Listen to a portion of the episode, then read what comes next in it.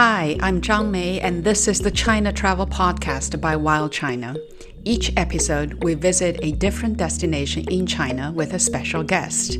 And when we say a destination, it can be as big as a province, or sometimes as small as a village. Or sometimes it may be a field of study or simply a way of life. Today, our guest is Ching Tien, founder of the NGO Educating Girls of Rural China. Ching's story starts in Beijing, where she attended a privileged girls only school. I don't think we have girls only schools anymore today, but it was back then. However, due to the politics in China at that time, her dream of pursuing further education ended right then. Instead of going to college as planned, she was sent to Gansu instead, the poorest province in China at that time, and there she spent eight years as a factory worker. In the 1980s, Tien immigrated to Vancouver, Canada. Her new life in Canada inspired her to establish Educating Girls of Rural China, EGRC for short, in 2005. She founded the NGO with the dream that young women and girls in rural China should be given the gift of education her belief being that educated women have educated children, and that educating women is the fundamental basis upon which to lift them out of poverty and hence build a better society. So fast forward to today, 17 years later, EGRC has sponsored over 1,700 rural girls and young women to obtain high school and university education that otherwise would have been out of reach for these girls.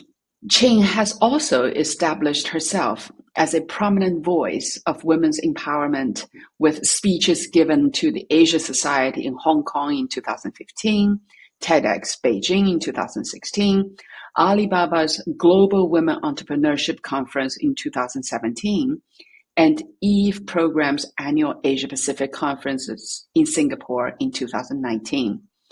Ching was awarded the Canadian Governor-General's Visit Medallion. She was the finalist of RBC's Women of Influence Award. RBC stands for Royal Bank of Canada. And she received five at 50 award from the Canada China Business Council on the 50th anniversary of Canada China's diplomatic relations. So what an honor to have you. Welcome, Ching. Thank you. Thank you, Zhang Mei. Thank you for having me. Let's start at the Children's Choir in 2003. Could you tell us what happened that evening? Yes, my daughter was singing at the Vancouver Children's Choir since she was quite young till she finished high school. It was a great organization. So that evening, they were doing a benefit concert to benefit UNICEF. So I was in the audience and towards the end of the concert, office officer from UNICEF went on the stage and told the audience the money raised that evening was going to two countries in Africa for a program called Go Girls. Then she talked about the girls' education, the importance of girls' education. And I was totally inspired. By then, I left Gansu probably over 20 years already. I was already in Canada for almost 20 years. I never thought of going back to Gansu. But just that evening, suddenly made me think of the girls in Gansu because my mom told me the horrific stories.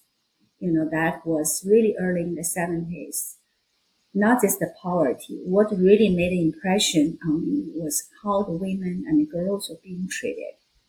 So by then, the girls was were engaged when they're eight or nine and got married off at the age of 12 or 13. Don't even mention about education.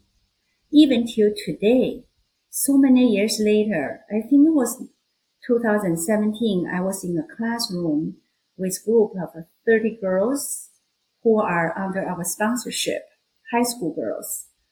So I thought, you know, their mothers probably still in their late 30s. So I asked, I said, how many, how many of you, your mothers finished elementary school? It was only two hands up. I was quite shocked.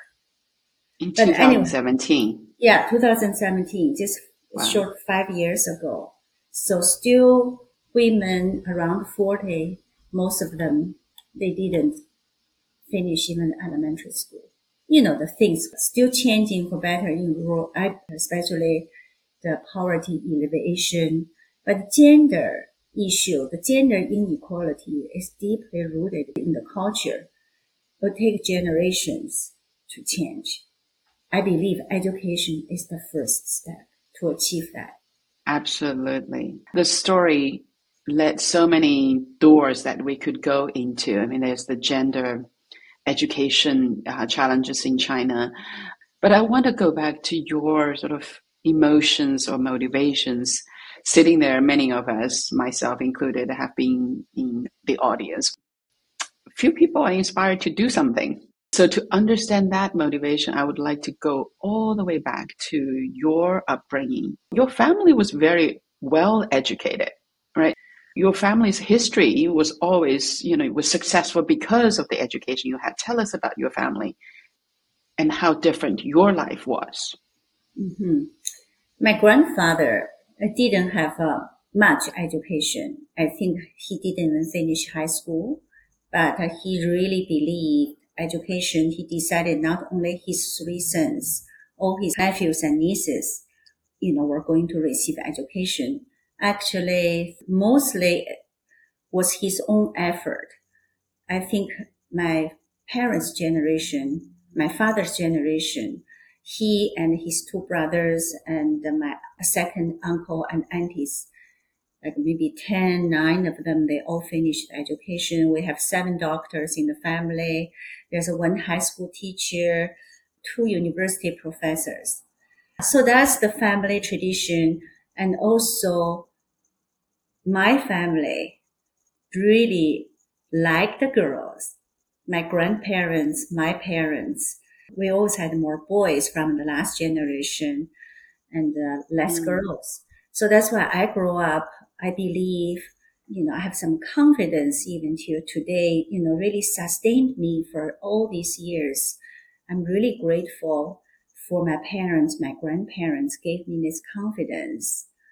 I never felt the way I grew up being a girl was a disadvantage. So that's why I was so shocked when I heard the situation in Gansu about girls and women. Just so people have an understanding, you also grew up in the People's Republic of China post 1949, right? Yes, Not part of the traditional China, right?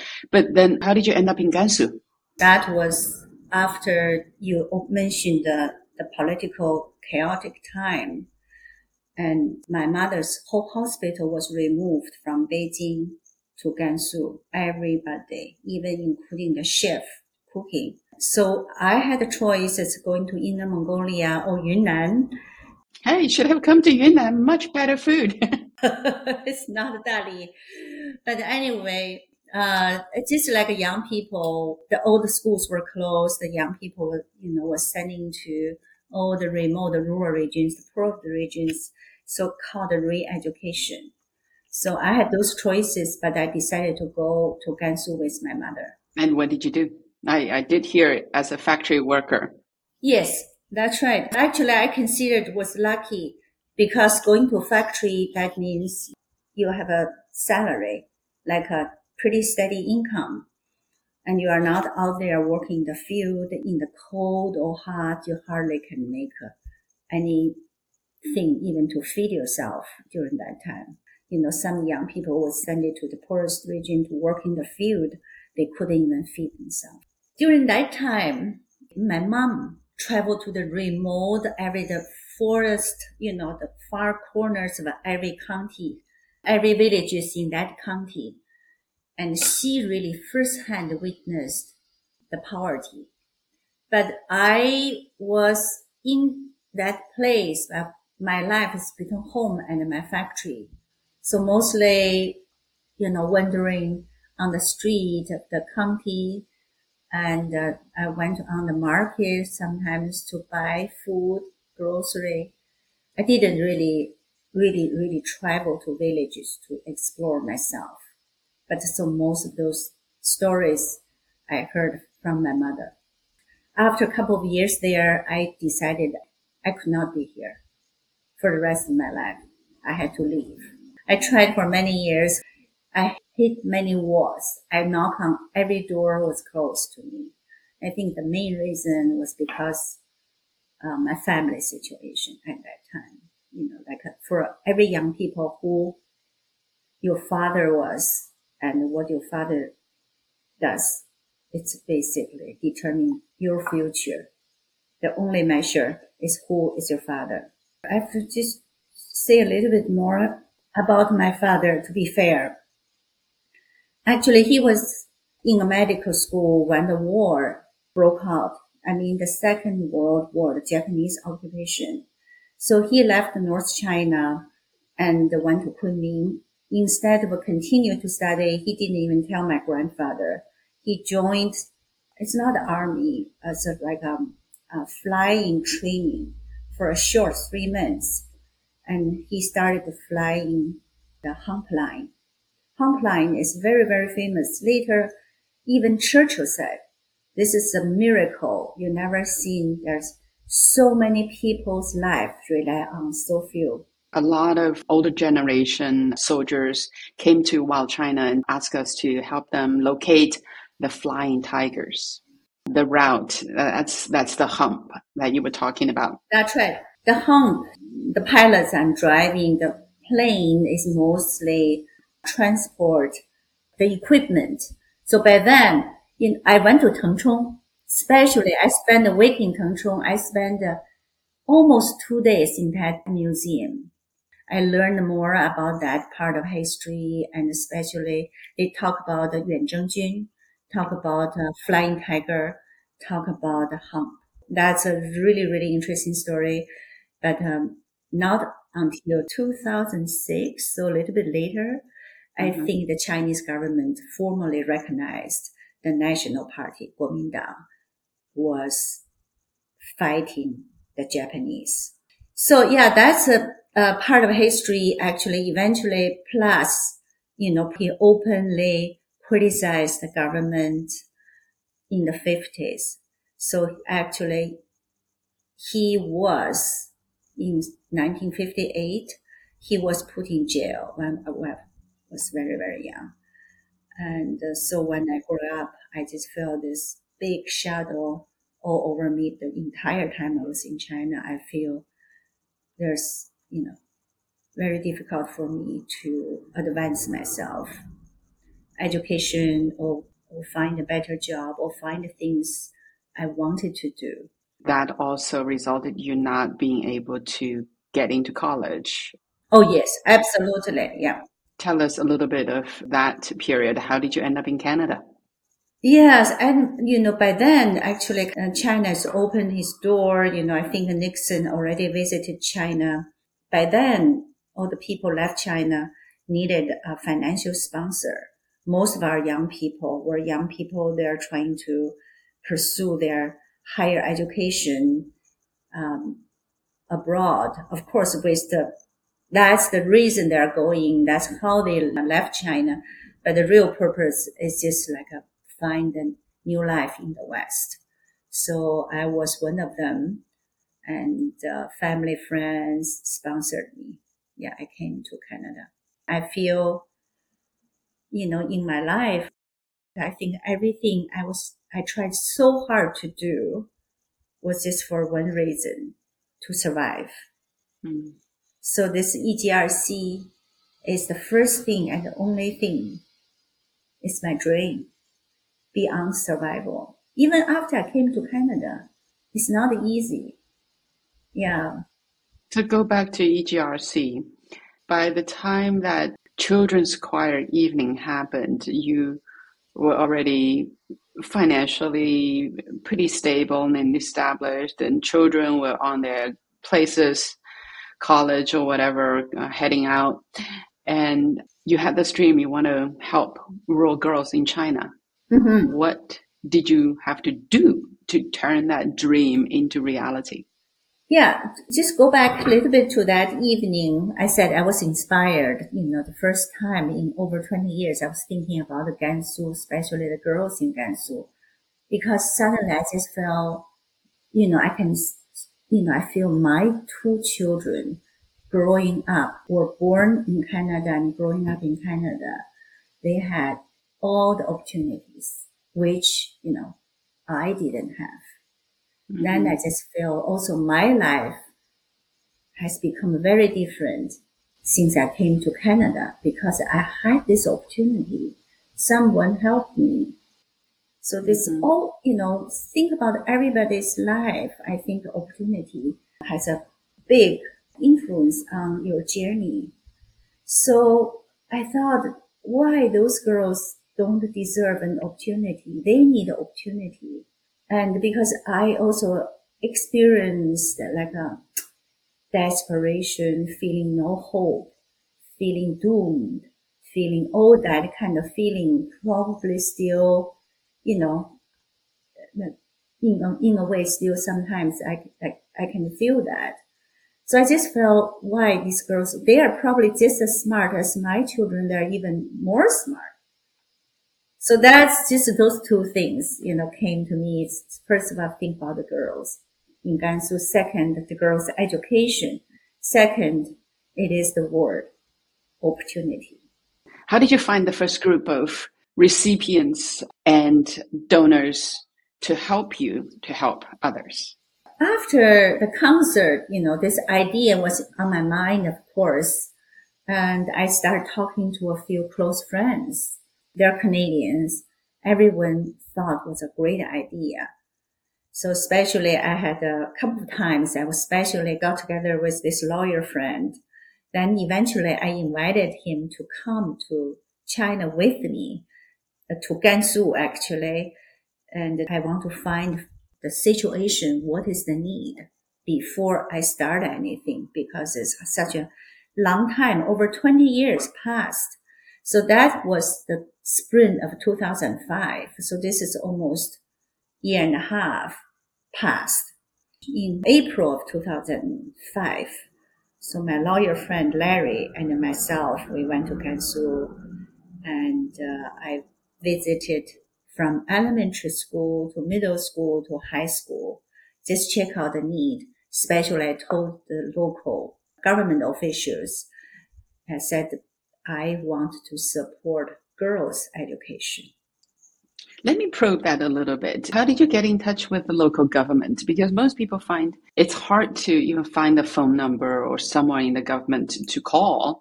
How did you get the government to support you and line up the schools for you to visit? Oh, yeah. I think at that time, China was very open. In general, want to everything, you know, the help or learn, explore from the West. So the attitude was very, very open, even from the government level. Mostly, I think it's another friend made a connection and he's Chinese and from Fujian came to Canada and the States to study and eventually settled in Canada. And he got to know from one function in China, the deputy uh, head of Gansu Provincial Foreign Affairs Office. So he made a connection. So actually the first they had a big banquet even in Lanzhou for a two of us and uh, they were, you know, very, very positive. I felt a really warm welcome. Then they accompanied me, went down, traveled to the county where my mother and I lived and also the head of the education bureau. Actually, still there are people there. They still remember me. 20 something years later, mm. yeah, they mm. still remember me. They were just quite impressed what I came back and what I wanted to do. So they were really, really willing to help.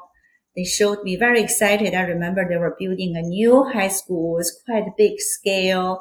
I think the head of the education bureau uh, was very excited, very proud to show me. Of course, I went to villages, you know, just to see the, the life of normal farmers and peasants and elementary school, middle school, and high school. So was the trip was very, very satisfying.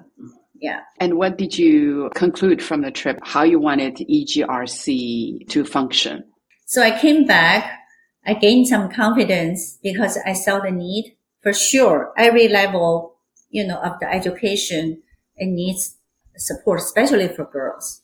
By then, probably still some of the girls, you know, were not attending school or at any given situation could be dropped out because, for example, if the one of the parents got sick or the brother wanted to advance his education, they didn't have enough money. The girls have to ask to quit school and to find work, either helping the family or find manual labor work to support male siblings education. That's very common 10, 15 years ago. Yeah. yeah. Right now, the situation, I think, has become better. Mm-hmm. And how did you zero in on the mission? The first idea, of course, the simple idea, give them money, send them to school, pay their tuitions. That's the, that's the fundamental purpose of establishing. I know, you know, the big job I have to do fundraising. Yeah. By then I had a little bit of experience of fundraising because I was already on the board of the Vancouver Children's Choir, you know, doing fundraising. So I was, you know, so I had some confidence and also I, so my lawyer friend, Larry, helped me register charity. Then I started fundraising. You know, I had an art gallery. So the artists and uh, my clients really supported. So I had a quite successful art auction and also my son had a friend who was at Juilliard studying piano she did a um, piano recital. And some people, of course, directly writing a check. You know, I actually remember it's a small crowd, but everybody heard what I was going to do was very supportive. So I was able to raise from June and July, I raised 27,000 Canadian dollars. And in August, I went back to Gansu, to Longxi County. By then, I already figured out how I was going to you know, because every, I told you all the girls need support. But I decided I'm going to focus on university education.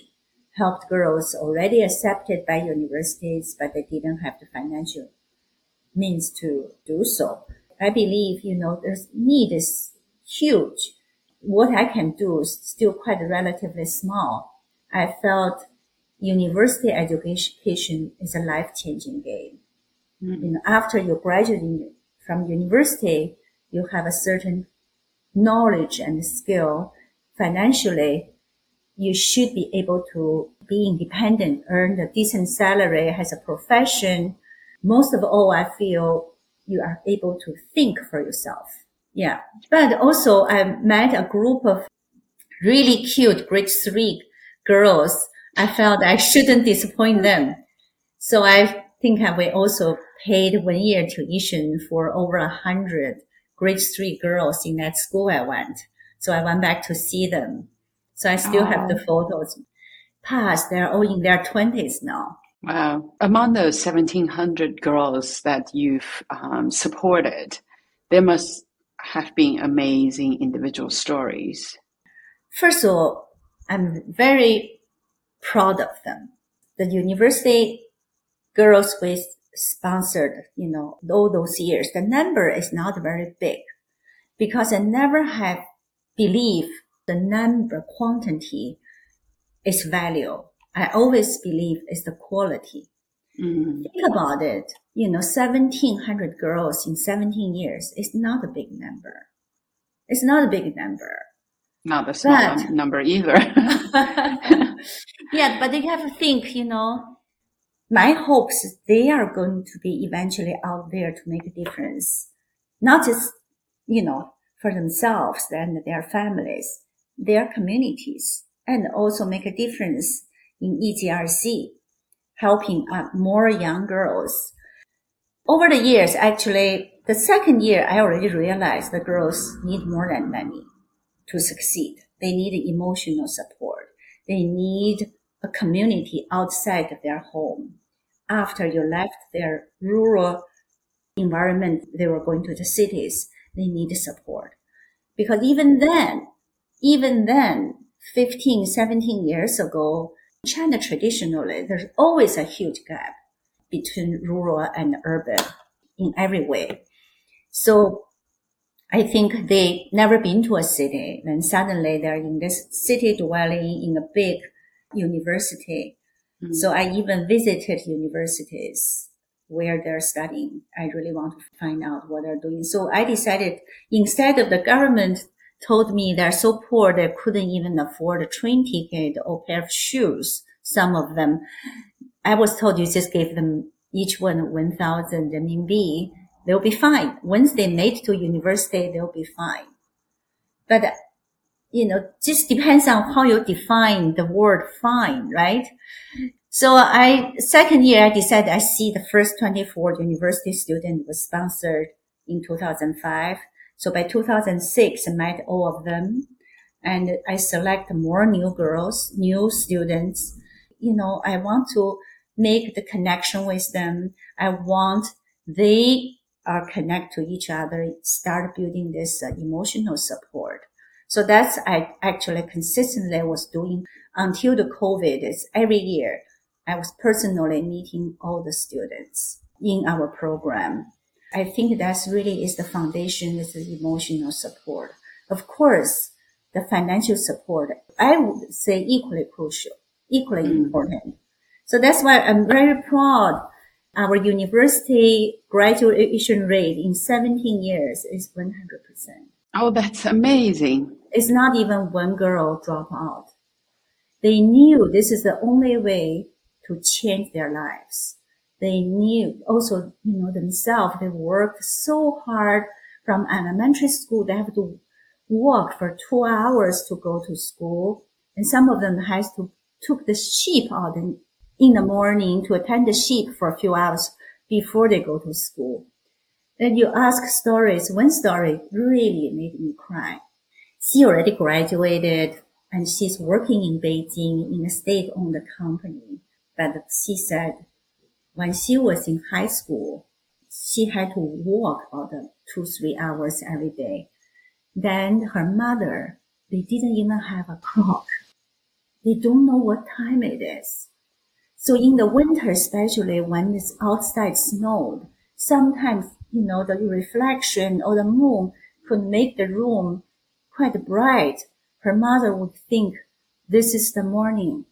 So the mother got up to cook breakfast and wake them up. Then they got to school. It's two or three hours earlier. Oh my God. I know. This is, I just want to cry. That's their life. Actually, by a clock, it's just a few yuan. Yeah. Yeah. So yeah, so just like all kinds of, you know, they are so determined. So that's how the success come from. You know, we just gave them some help. At the time, they really needed. I have to say, they really needed the money and the emotional support to help them to, you know, to open their eyes and uh, open their horizons. Do you have an alumni community that they are staying in touch? Like the uh, older graduates are supporting the younger graduates, meeting yes. the younger ones? First of all, I believe myself and all the donors behind me, they would love to know what happening to these girls after they graduate, right? Yeah. So, and also, you know, during those four years, we really established some close relationship with the girls, myself and them. So of course, they also want to keep contact with me. So we started the Alumni Association in 2013. So mm-hmm. most of the girls are graduated, are contributing back. We have an annual crowdfunding. I told them no more than 1,000 RMB because I don't want to be a competition. I don't want to put any financial burden on them because they are still young. You know, mm-hmm. they're building their own life and they're supporting their families, lots of them. In seven years, they've been raising money for us of course, you know, the girls in Beijing and Shanghai, they, you know, they're a voice for EGRC. They, You know, they attend event, they speak, they also volunteer. Mm, yeah, that's just such a such a heartwarming story. Now, fast forward to where we are now, the changing economic situation in China. People are a lot wealthier. So would they still value a support that comes? Would they think that's, oh, that's too little. It won't help me cover my university education. Has that impacted you in the organization, EGRC? Yeah, no, I think the university tuition and accommodation fee hasn't gone up. It stayed the same level as the 15, 17 years ago. You know, occasionally, for example, we had a student attending Xi'an 美术学院 Art Academy. So her tuition 12 years ago was 20,000. But most of students going to regular universities, including, I believe, even Tsinghua or Fudan University, the tuition, the cheapest could be still four or five thousand. The more expensive one is eight, nine thousand, ten thousand. And accommodation is surprisingly just a few thousand RMB for the whole year. This is the credit to the government. You know, make the university education accessible but what has really become more expensive than living expense? The living expense probably, for example, before they only need 5,000 RMB for a year, 500, even 300 each month. They're really tight. But right now gone up probably three times. You need 20,000. So also the government step in giving like a huge amount of loans so I think 90% of students, if they in need, they can access to the student loan. Basically only loan your tuition and accommodation. So our sponsorship fund for 80% of our girls, they are getting loans from the government. So pay their living expenses. Part of living expenses, we are not paying their whole shop. Usually the family would contribute and also school has more bursaries and uh, scholarships. Also from last year, I think there are some regions the government just gave each student 10,000 RMB for everybody going to university. So this is the university situation. So there was a policy say they don't want to see any student cannot go to university because they have no money. Oh, that's fantastic. Yeah. Yeah. But on the other hand, you also mentioned the gap between rural and urban, right?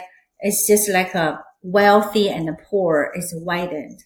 Mm. And second, the education accessibility is widened hugely. For example, in any cities, even the second, third tier city, even the middle class family, they can afford to send their children study abroad. This is first. Yeah. And anyway, summer camps or, or even online or in-person tutoring. But our girls in rural regions, high school graduate, basically have no knowledge about outside. And some of them never been to Lanzhou. Also, I went to all the high schools where our girls are studying. If you walk into a classroom, Right now, lots of places have a projector now, but basically it's a blackboard and each desk like a really big pile of textbooks. They're not allowed to use internet unless occasionally the school maybe provides some. So basically very, very old fashioned traditional method of learning. And they only have one goal. It's Gaokao. Yeah, yeah. Yeah. So that's why in this kind of situation, if they're able to make to university, the gap, the knowledge gap, not just the financial gap, it's huge.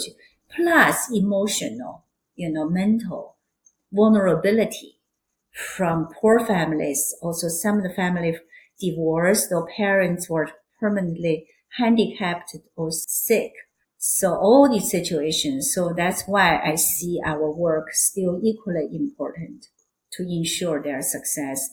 Not just graduate from university, eventually their life journey, their career journey, That's very interesting. So there are so many grants and scholarships out there. What would you say is your secret recipe to success? Emotional support. Emotional support. And also soft skill training. Mm. Yeah. And also I do believe, you know, the concept of philanthropy, charity is relatively new to China.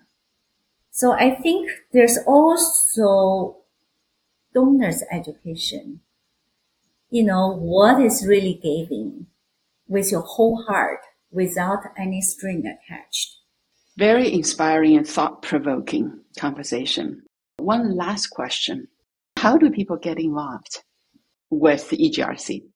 They can check out our website. We have social media. We have public WeChat. Also, you know, I think if people inspired by what we do, there's a general email information called info at egrc.ca. Personally, I received that email. It's a general email, but come to me first.